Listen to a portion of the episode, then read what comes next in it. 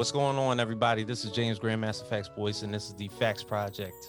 Uh, today, I have a very, very special guest because this man is totally si- solid within the hip hop realm. And as far as culture is concerned, the legendary photographer, Joey Conzo. Thank you, thank you, thank you, thank you, and thank you for doing this for real. don't don't don't mind if I don't call you by your uh, your Grandmaster FAQs name because uh, you got to tell your audience our relationship. So if I yes. call you James, it's because that's how I know you as James, right? right not right. Grandmaster FAQs. so. so so yes, uh, my my fiance uh, and her family, uh, namely her uncle, her mother, her grandmother, all grew up in the South Bronx, and they are particularly your family as well. Yes, my my second family. So your, I guess, how I can describe it, your step uncle, so to speak. you know what I mean? Um, is my oldest and dearest friend. I mean, in the whole world. Right, right. Is my oldest friend. I mean, he stole my bicycle, my little bell on it, when I first moved to Walton Avenue in 1972 and shit. You know what I mean? So that's how far back we go. So, right. yeah, that's our connection. And oh my God. I'm just so happy to see that how well you're doing and what you're doing and how you're keeping the culture alive with what you're doing. I, congrats. I totally appreciate that. Yeah, no problem. Absolutely, and, and just to shoot, just just to get into it, I mean, I I know of a lot of the particular storylines uh, around your inception into into this realm, but pretty much it all started with you being around a group a group of friends and just happen to have a camera handy, you know. So I was that chubby little kid in in junior high school, you know, that um just was fortunate enough to have picked up a camera.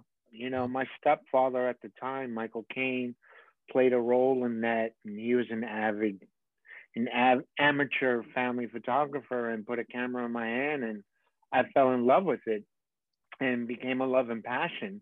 And unknowns to me, I went to school with some of what would become, you know, the pillars, the foundation, the bricklayers of this culture of hip hop, you know, namely Easy AD and, and Tony Tone of uh, the mighty Cold Crush brothers, who have influenced everybody. I mean, Jay Z, Nas, I mean, the list goes on. I mean, their name is spoken and and and and written about to this day, 40 years plus years later, because they played such a pivotal role in the foundation of this culture of hip hop. And I went to school with with two of them. Right. So being so being the the the, the high school photographer, I got invited to go take pictures of the jam that mm-hmm. they were putting together because it wasn't called hip hop back then. Right. You know, hip hop was a media name given later on but to a jam right up here in the Bronx, in the North Bronx at the T Connection. And um, as I tell people, I, I was uh, a disco head at the time, what and you, I was. What you should have been, because that was that that was the hot thing. That was the hot thing back then. You know, we're talking 76, 77. You know, I had you know, your uncle and I had platform Playboy shoes on, you know, open collar t-shirts or plaid, you know, wide bottom pants, and you know, disco was the thing. And um, that night in the Bronx, seeing my high school buddies perform with a Puerto Rican DJ by the name of Charlie Chase mm. blew me away. Blew me away. I tell people I was kidnapped that night into this culture that we call hip hop because to see a Puerto Rican DJ play music that mm-hmm. my parents played at home, but play it differently, mm-hmm. I was just blown away, blown away. And, you know, the rest is history. You know, I was one of a handful of people walking around with a camera at that time, you know, and um, it's just uh, I've been blessed and humbled um, because of my pictures and the pictures that I took back then. Uh huh. I mean, James, I've been to Bulgaria. Yeah. How fucking cool is that? You know, hip hop is alive and kicking in Bulgaria, Korea, Amsterdam, Germany. I mean, you name it. I've been there. This kid from the South Bronx has been all over the world because I love taking pictures. Mm-hmm. Yeah, and it, it's it's it's funny because like when the way that I look at it, and I see basically like most most of the most of the photos that you basically put together, and it pretty much when you got invited to all these parties and you just happen to have a camera handy, you know, there were people that necessarily didn't even know that they were implementing the culture and starting the culture themselves at all. They had no idea what they were. They were just jamming out. This is a this. Uh, just jamming out, just jamming out. It was about, it wasn't about record deals because there was no record deals going on. It wasn't about, you know, the bling and, and, and, and you know, all of that stuff that came with it. It was about Friday nights, Saturday nights, reputations, mhm, because hip hop, you know, is it's a it's a competitive sport, mhm. so to speak The cruise. your the crews, you know, who's the best MC, who could spit the, the best rhymes and this, that, and the other. And the Cold Crush brothers just elevated it to a different level with Mhm. their harmonizing, four part harmonizing Grandmaster Caz, who I considered a GOAT when, the, you know, I- LL, you know, claims or is the greatest of all time. But you know you have Grandmaster Caz who calls himself the grandest of all time, you know, and you know LL even speaks about you know the Cold Crush Brothers how you know he was influenced and Run DMC, but the point I'm trying to make is that you know they they took it to the next level. You know, Grandmaster Caz wrote rhymes based off of you know uh, Gilbert O'Sullivan hmm you know American songwriters. You you didn't hear that back then. You Right. know what I mean? You had a hype man like JDL who, you know, uh, uh, um, Flavor Flav gives credit to, you know, that's where he got his heightness from watching Uh-huh. JDL perform. So, and then you had a Puerto Rican DJ, which Mm-hmm. was so fucking dope. You know what I mean? So fucking dope. And you know, don't let, don't ever let anybody say that Puerto Ricans or the Latinos were invited to this thing called hip hop. You know, Right. we weren't, we weren't invited. We weren't guests. We were part of it. Exactly. Okay? Yeah. they- Side by side, you know, doing the same thing. a big problem mm. that a lot of people don't seem to acknowledge is the fact that Puerto Rican Puerto Rican people are not guests in hip hop. They're in No. the, they're in the foreground. They, Yes. That is the mother and the father in the house. That is Puerto Rican and Yes. black together in the Yes. South Bronx. There, I mean, and if you if you want to take it, I mean, if you want to look at the bigger picture, Mhm. you know, even the the my black brothers, African American brothers and sisters, you know, they, you know, when they came from the motherland, Africa, they had to stop in Puerto Rico first before they arrived at the United States. you know, so you know, to hear a story like Grandmaster DST, you know, tell me and Crazy Legs not too long ago that he just found out that his mother was from Ponce, Puerto Rico, and never Mhm. knew this. You know, it's just mind blowing. So, you know, I mean, you want to look at the big picture. Everybody stopped at Puerto Rico at one time or another before they got to the to America. Mhm. you know, so they can trace some of that bloodline back to to to to the island of Borinquen that we call it, you know, Puerto Rico. So we weren't guests. We were Right. throwing the parties too. Absolutely. Absolutely. Now, now to get into your hometown in the Bronx. Now, in the climate during the 60s and 70s wasn't necessarily the most positive at that time. Uh, the economy, uh, generally the uh, the the distribution of wealth that was basically happening around the neighborhood and everything like that. The the the, the infrastructure between how the Bronx looked started a sort of revolution internally inside the Bronx, which was pretty much led by not only your mother, your grandmother, and if you can. Thank you, thank that. you, thank you. I mean, listen, it was a turbulent time. Mm-hmm. You know, almost com- comparable to what's going on today with the, the pandemic in terms of jobs loss and, and schools and housing and homelessness and education and stuff. But it was a it, it was for different reasons that the Bronx was going through what it went through back in in the 60s, 70s, and, and early 80s. Um, the world just gave up on the Bronx, gave up on the Bronx pretty much, gave up on, on New York City, and landlords were burning buildings down for monies. And, you know, it was, you know, you can get into the whole socio economics about redlining of districts where money was distributed, this, that, and the other. The Cross Bronx Expressway mm-hmm. played a big role in dividing the Bronx into into you know the haves and the have-nots. You know, Bronx was thriving in the 40s and 50s with a huge migration of Jewish American people. You mm-hmm. know, right.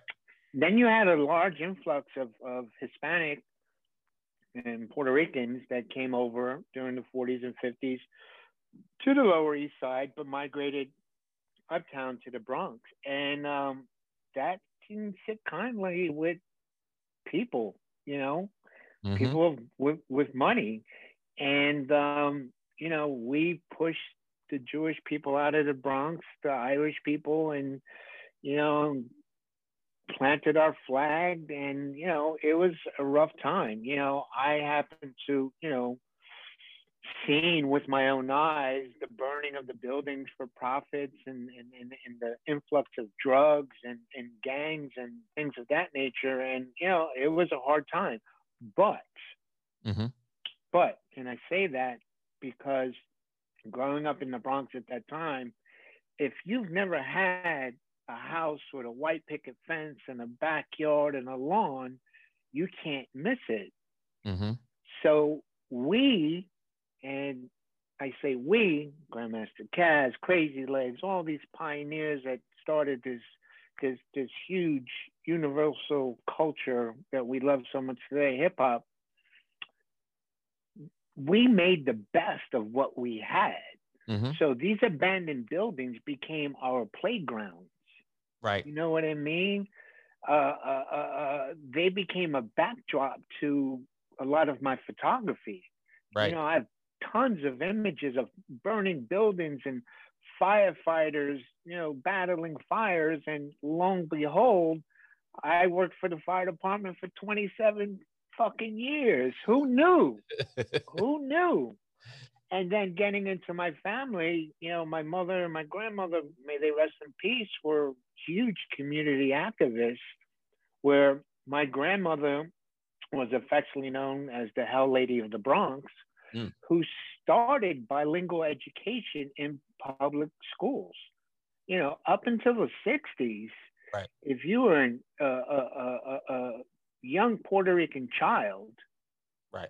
and was going through public school in New York City, and you didn't speak English fluently, you got left behind, didn't get an education, or got put into what's called the 600 school, a kid that was doing bad mm-hmm. and wasn't doing well enough. And my grandmother standing there is like, wait a minute. You have such a large population of Spanish speaking kids. How come these schools aren't bilingual? Right. And she forced the Board of Education to start bilingual education in the public schools, right. which was huge. Mm-hmm.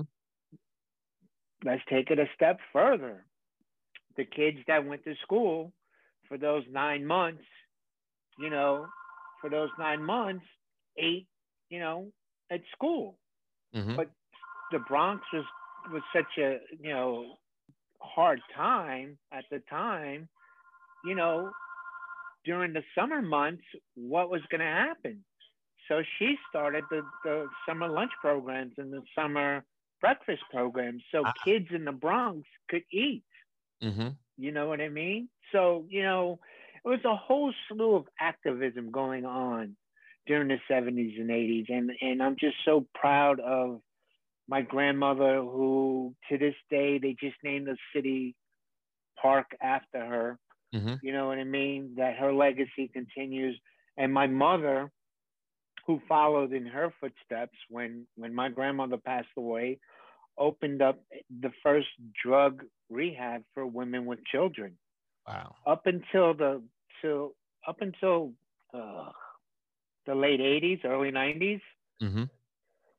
if a woman had a substance abuse problem you know and had children and wanted to go into a drug rehab that that unity would get broken up the moms would go into a drug rehab and the ch- children would go into foster care Wow. how is a mother supposed to get her mind together straight, get off of drugs, and not worry about her kids?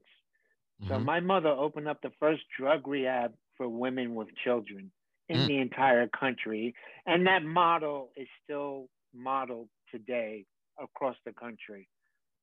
So you know, it, there's so many things that you know that I'm so proud of that I you know come in my family bloodline and stuff, and you know, and and then you throw in the little Joe Conzo photography and and stuff, and my dad, Joe Conzo Senior, Mm-hmm. who worked with Tito Puente for over 40 plus 40 plus years and is known as the most pro- prolific Latin music historian alive today. So, yeah, well, I come from a little legacy, Pretty much.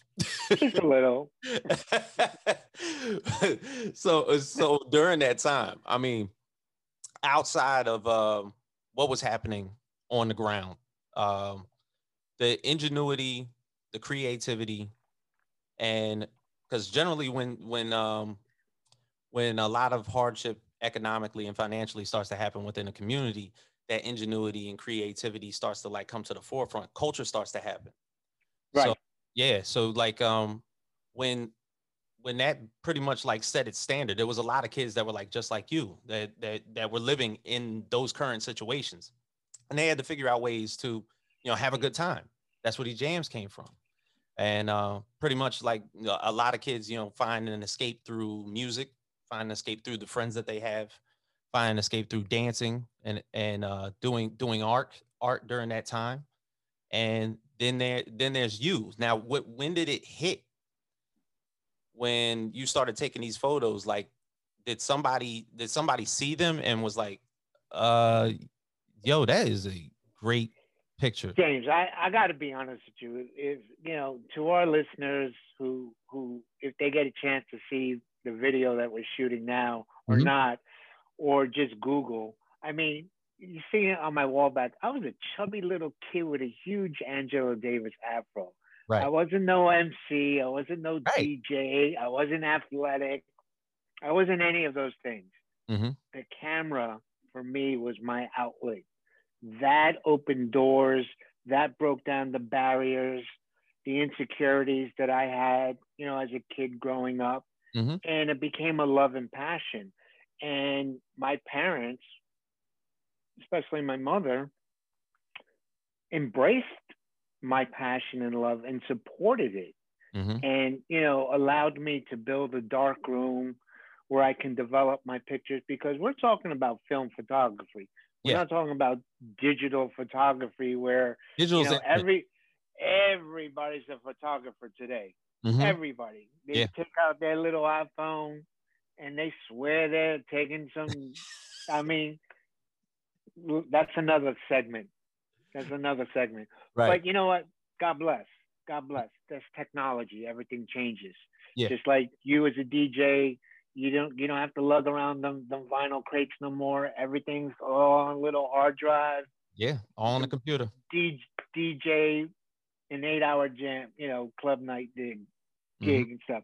But I was fortunate enough to to have parents that supported my my love and passion Okay. and it it it wasn't about money. It wasn't about. It was just documenting my surroundings.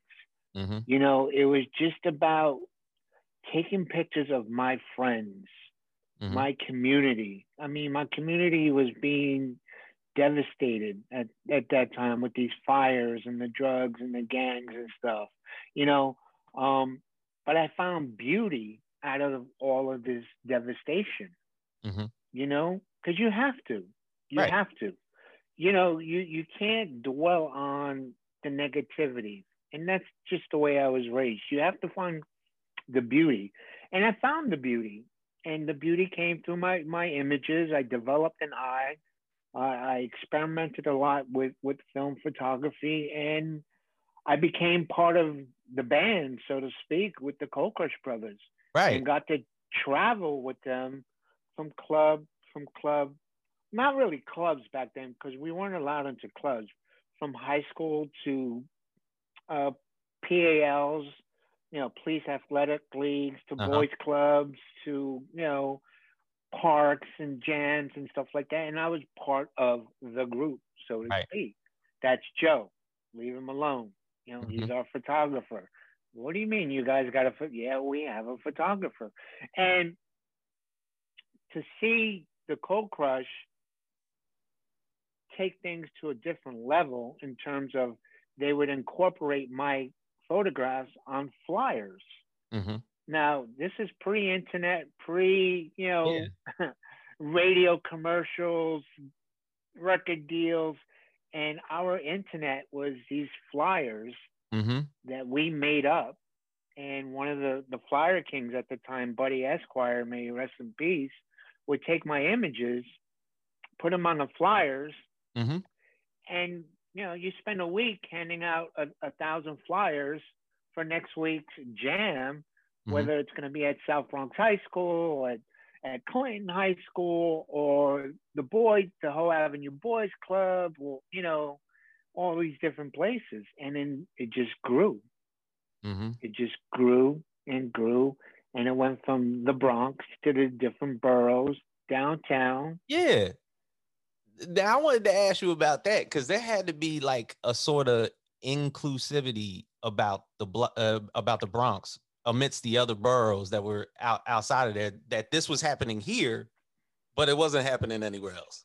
I mean, listen, it, it, it all depends on who you ask. You know, I'm born in the Bronx. You see, it's tattooed on my arm. I have a book called Born in the Bronx. This is where it started.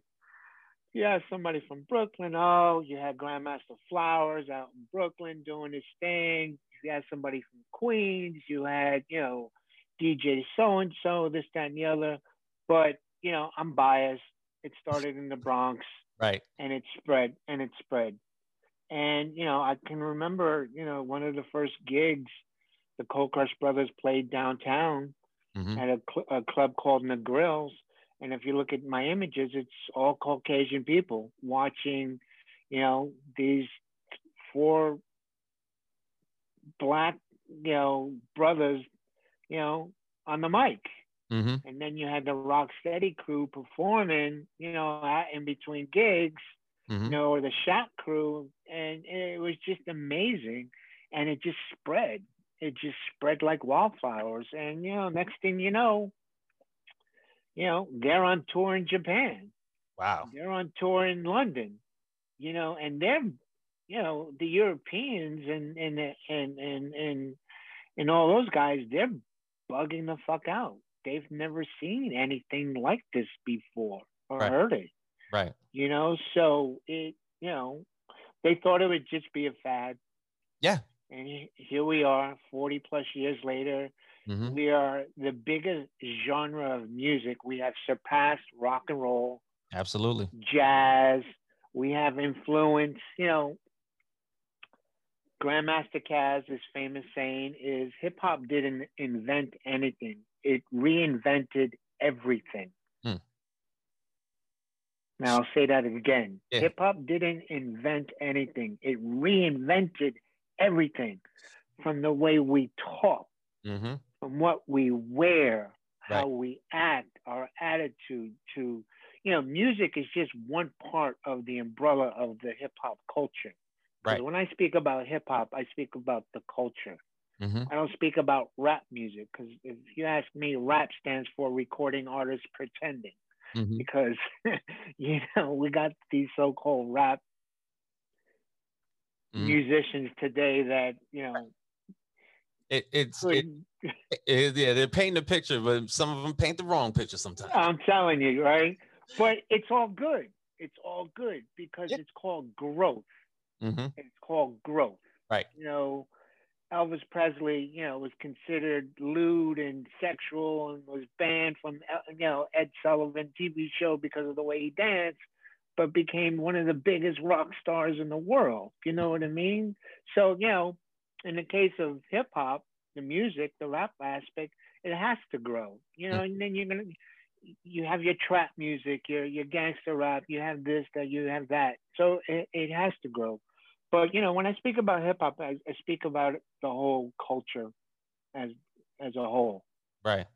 Now, uh, can can you tell me basically about the reception that you got when you when you um released your book on the Bronx in 2010? Well, I had for years sat on a treasure trove of, of negatives that, you know, my thank God my mother had preserved my mother and Easy AD because I had dealt with personal demons. I was homeless at one time, sold off all my camera equipment because I was a crackhead, junkie, Mhm. scale, this, that, and the other. And I'm proud to say that, you know, it took 24 hours in jail to wake my ass up. And, you know, I got sent away to rehab and haven't looked been haven't looked back and I've been clean 29 years now and shit. God bless. But um if it wasn't for my mother and Easy AD saving my negatives, you know, we probably wouldn't be having this conversation. But, you know, it was a it was something that I wanted to do for a long time. Looking up to other photographers like Jamel Shabazz, Ernie Paniccioli, Martha Cooper, you know, a handful of photographers that were shooting around the same time I was shooting. And to put the book together with uh, my good buddy, my good friend Johan Kugelberg was just amazing. That book has brought me all over the world. James, I mean, like I, I mentioned earlier, you know, I've been to Bulgaria. I mean, you know, when I got invited to Bulgaria, I'm like, aren't you part of Russia? No, Joe, we, you know, we left Yeah. Russia years ago.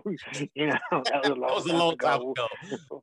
but but we love hip hop, and I'm like, that I'm down, hmm you know. And like I've been to Tokyo, Japan, Korea, London, Amsterdam. I was supposed to go to Dubai this year, but the damn fucking COVID nineteen shut that shit down. And you know, I was supposed to go back to Germany and and, Mhm. and all these places, and you know, because the culture is loved so much hmm overseas.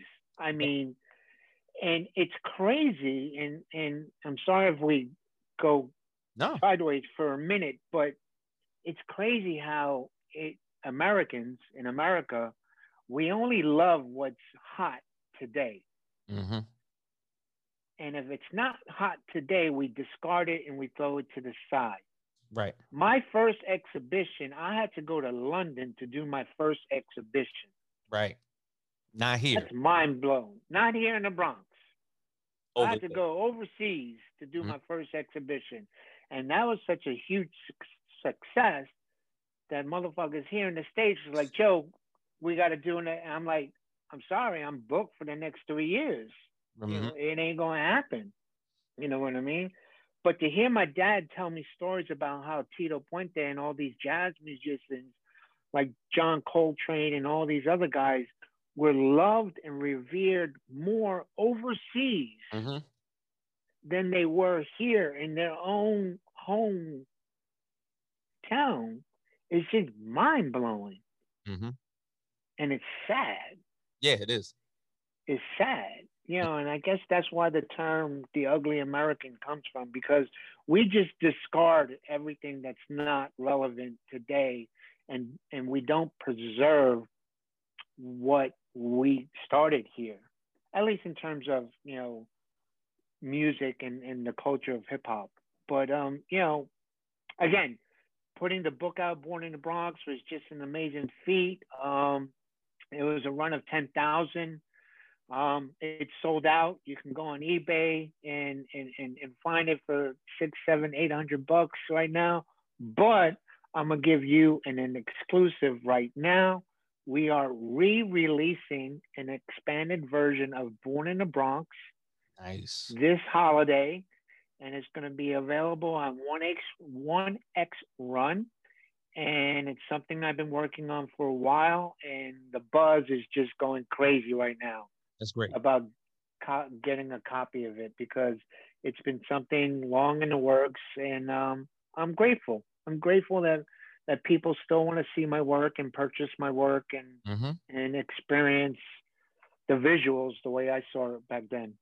Yeah, because um, I I recently I told you uh, that I had a, a talk with uh, DJ Ross One about his book Rap Tees, and we brought you up. Ross One, my brother from another mother. God Yeah. bless him. He's, you know, he's not just your typical DJ. He's a No. historian. He he's a phenomenal DJ. He believes in the culture culture. He believes in the founding fathers, the pioneers, and stuff like that. Mhm. And when you told me that you had interviewed him not too long ago, I was like, Ross, my man. And you know, his line of rap t-shirts are, is just phenomenal. And, and and that's the thing. Like he he's curating a vintage item based on the culture of hip hop twice over because not only did he do it with the uh with the book Rap Tees, he also did it where he he which I contributed to. The Yes, you did. Joe Conzo Yes, photos did. in there. because I, talked about how your collection Yeah. is also in the book, but he had constructed or, or collected uh, vintage boom boxes over a period of time to where Yes. he turned them into a work of art, and he ended up auctioning them off at At Sotheby's. Sotheby's, yeah. Yeah, I Yeah. was like, what the hell is that? But but but nor here nor there. Uh, when when I, w- we were talking about the book and we were talking about how your contribution to the book was like pretty impactful to how he put the book together. It's pretty much it caused the fact that you know that you're a go-to as far as archives are concerned within the hip hop community. Like if people want if people wanted to know about the beginnings of it, they could go to you for visual aid. True. Like how do- And- how do you feel about being an archivist? Like your your Dewey Decimal System of hip hop. My Dewey Dewey Decimal System. God, I haven't heard that in a while. um, James, I'm gonna be honest with you. I had no idea. Mm-hmm. No idea what I was doing at the time.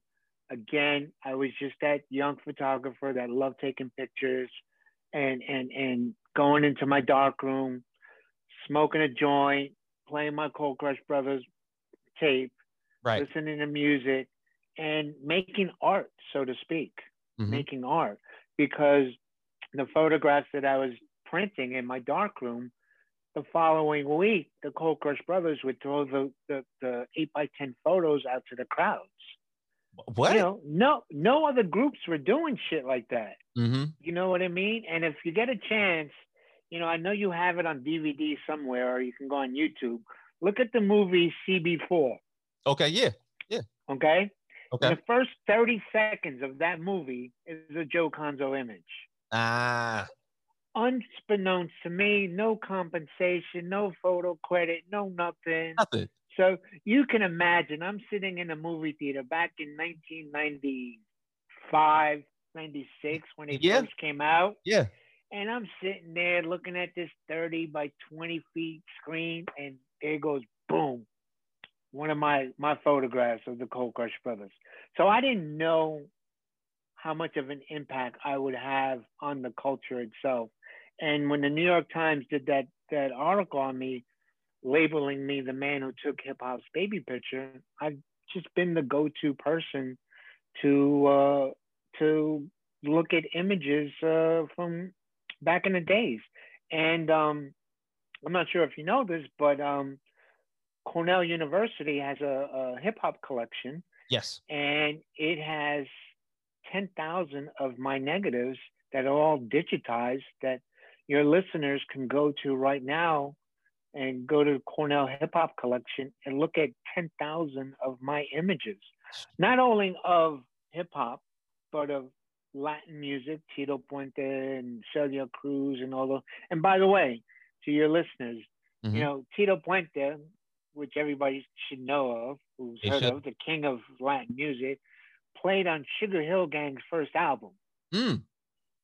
And if you look at the album cover, it says special appearance by Tito Puente. So again, you know, us Spanish people, we weren't invited guests to right. this culture. We were there. Oh, exactly. But you know, you can go to you can go to my archives at Cornell University and you can see pictures, family photos, photos of your uncle, mm-hmm. of your fiance when she was she was a baby. You know, my entire archive is digitized, and that's something that that I'm most proud of because those images will live on for hundreds and hundreds of years when I'm not here. I mean, I tell the story how my my images, my photographs, sit on the same shelf as the Gettysburg Address. Wow. How fucking cool is that? That's cool as hell. How fucking cool is that? You know what I mean?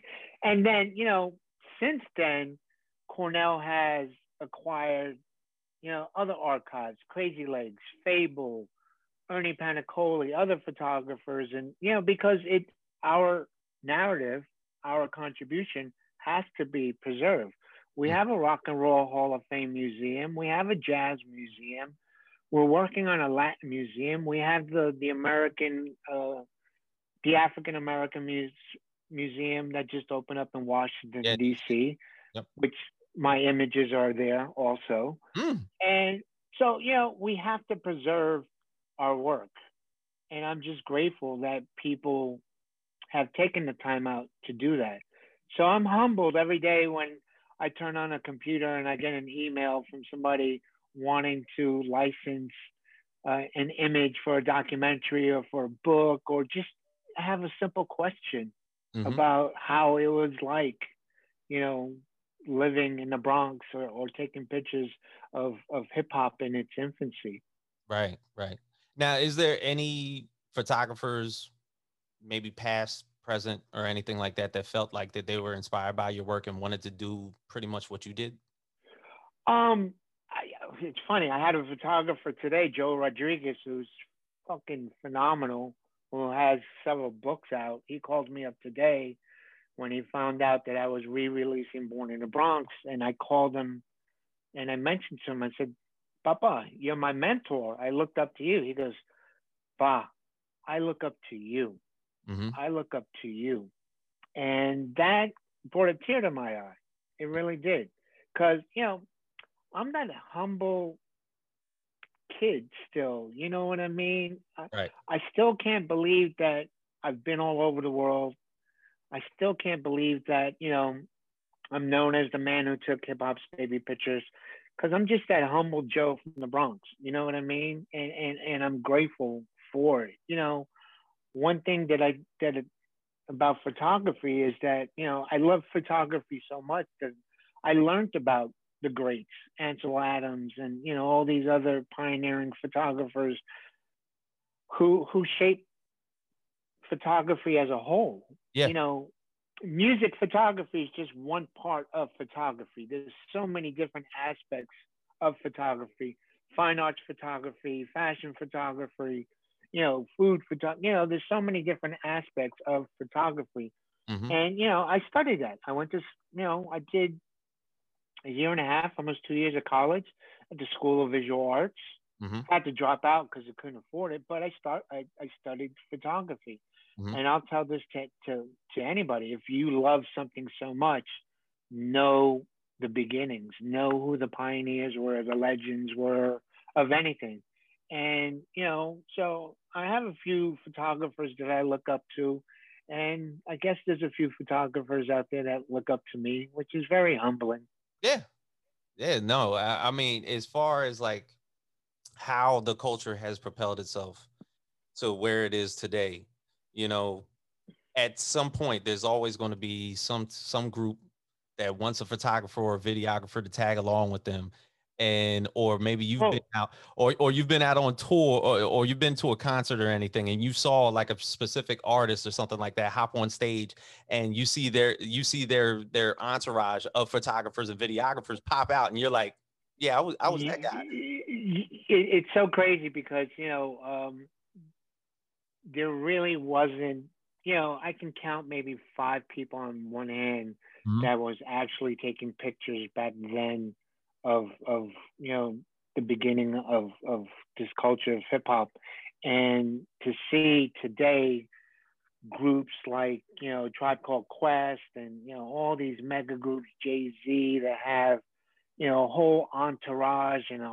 a whole video squad and this that and the other, which wasn't common back then, mm-hmm. you know.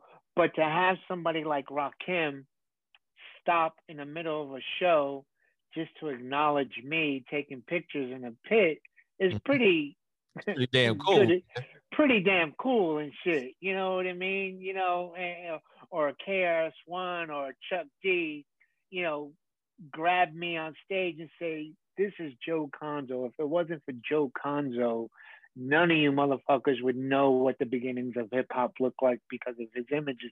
And that to me is real humble, humbling, you know, and and and again, you know, I'm just grateful that my mother and you know had the foresight to save my negatives, you know, right. when I was down and out. And um, I still take pictures today. Um, I still, you know, get the love and respect from from some pretty big name artists, and sometimes I don't. I mean, the photographers today don't get the love and respect that they they should get.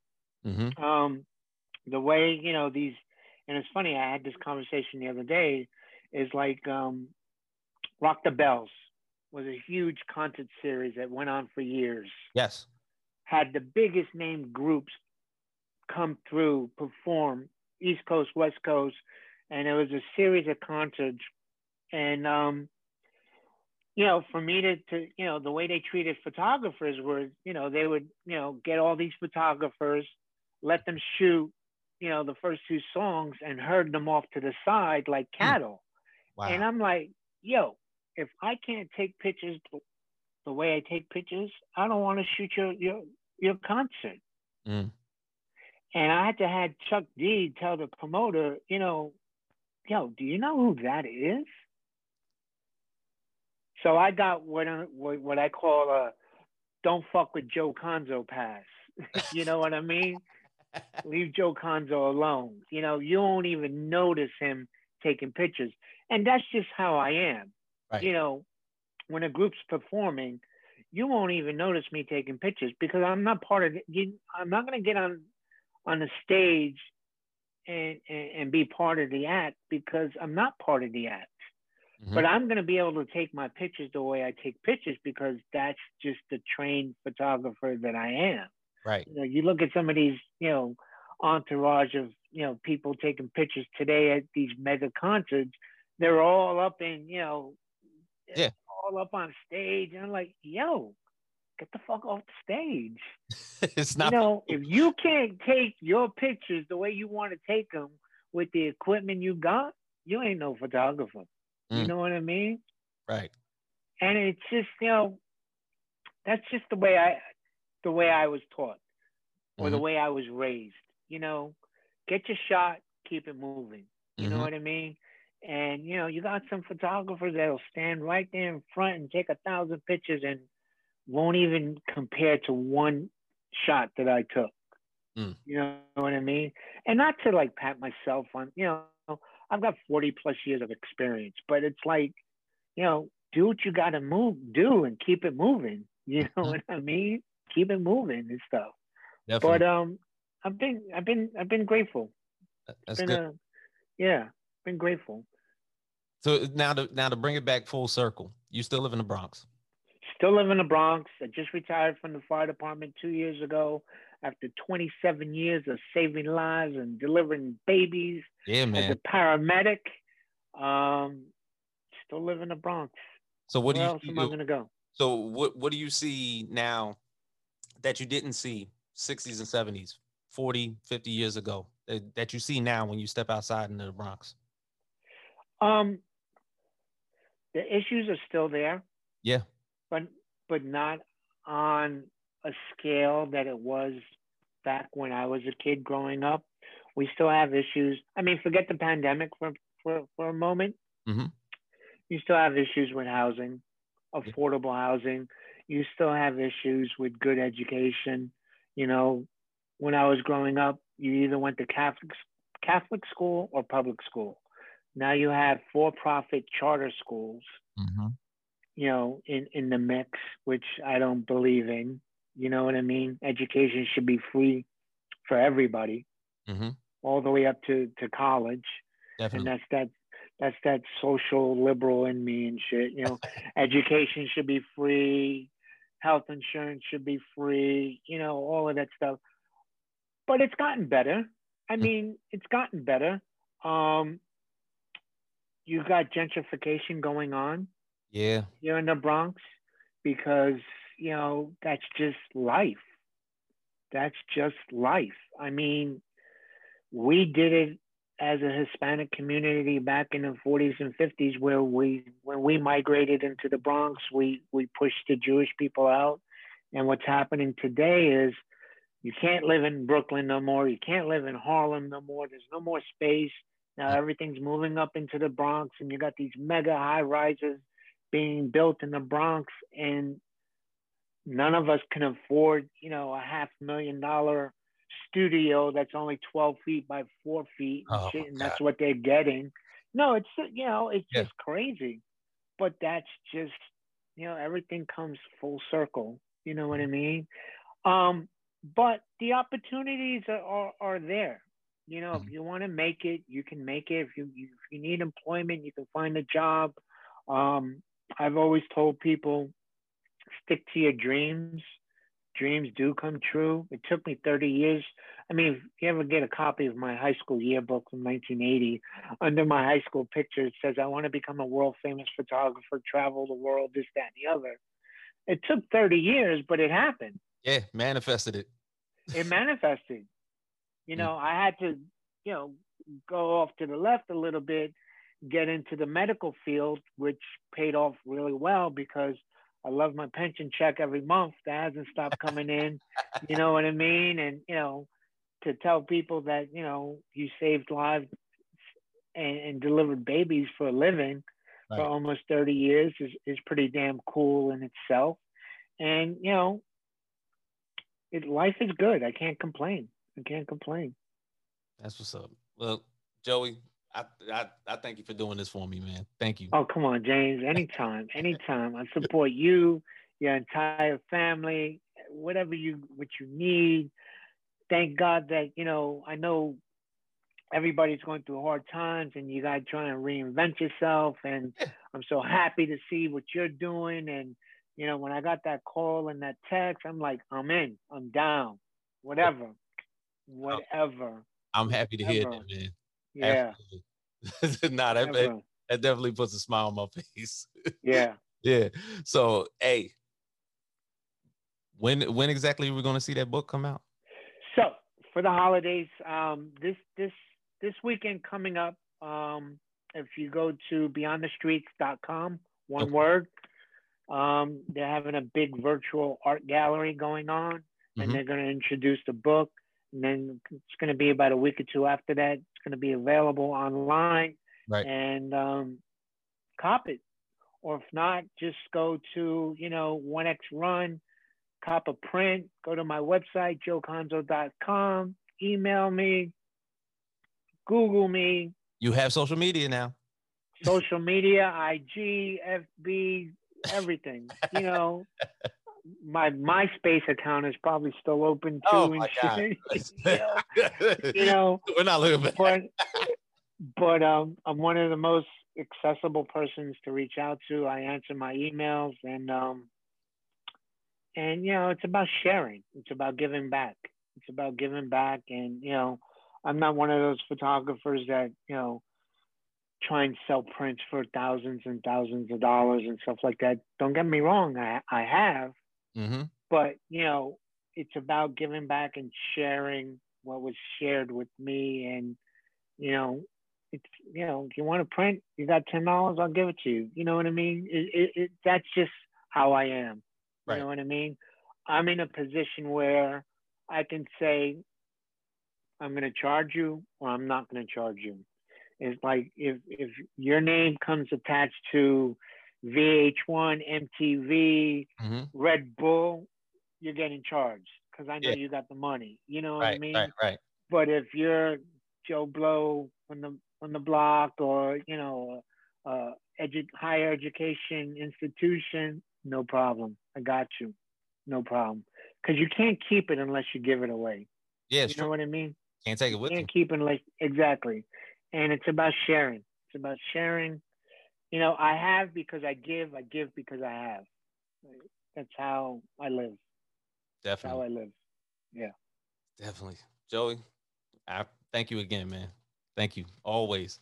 All right. Yo, my love to you, your entire family, Yes. everybody. You know, good luck with the show. Yeah. You need me to be a conduit to anybody else you want on your wish list, let me know. We'll make it happen. I'll be happy to reach out for sure, man. Oh. From from Joe uh, Joey Conzo to James Boyce, this FAQs Project, and we out. Peace.